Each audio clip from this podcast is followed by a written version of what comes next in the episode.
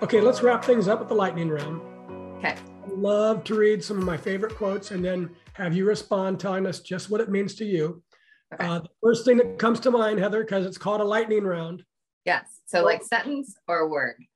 sentence or word, just the first thought that comes to mind. You, don't, This is fun. the response has to be fast. The answer doesn't have to be super fast. So Got this is from Witter Bynner. He says, be concerned not with obedience, but with benefit. And you are at the core of living.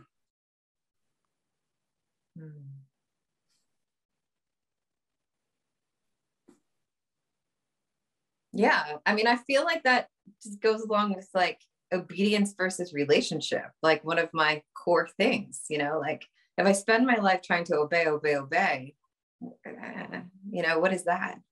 But if I spend my life in relationship and purpose, then it's I'm I- there again I'm going to accomplish way more. It's not I'm not going to be boxed up. I Does that make picked that one just for you, and, and not just as you describe your relationship with God, but also your relationship with medical science. Yes. You're Yes. not concerned with obedience to the medical science, but to benefit. What is the results we're getting?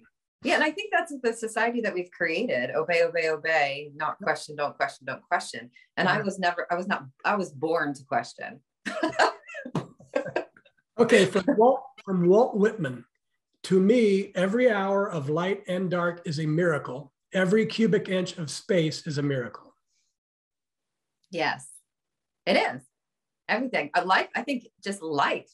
We, if you really think about it, we are miracles. Everything about us, we are just even down to the, our, the cellular level, we are miracles. And I think, you know, God says, I, you know, th- there's no difference between light and dark.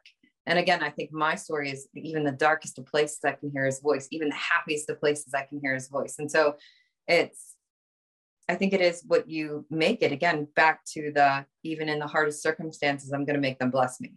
Mhm. Good.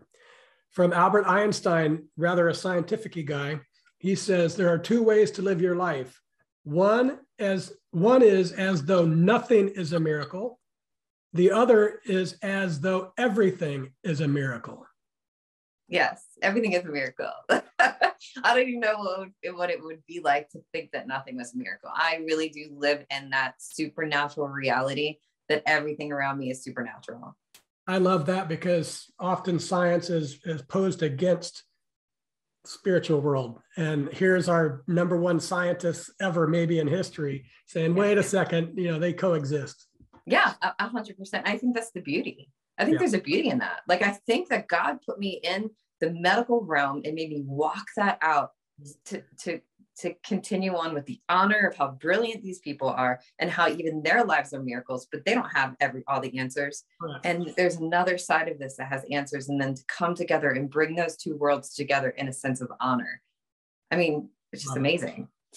So two more. One's from my past. This one, I don't know the author. Your day belongs to another's dream. 100%. So everything we're pioneering and walking out will essentially help somebody else thrive in treatment or even heal.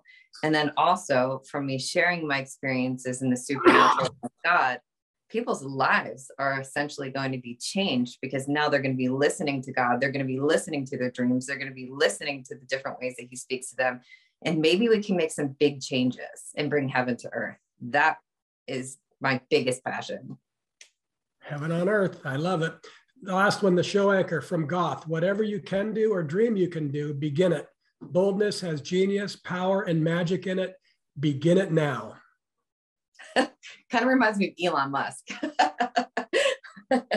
like just just I can do this. You know, like I think recently he was he was asked what would somebody tell you if you uh, if you couldn't do something and his response was well I've probably already done it. I like it. it's brilliant. Yeah. And so I think that just remind like not being boxed up, having nobody tell you that you can't do something. I mean, can you imagine? I mean, just looking at the life of Jesus and and then him saying, You're gonna do even greater things than me.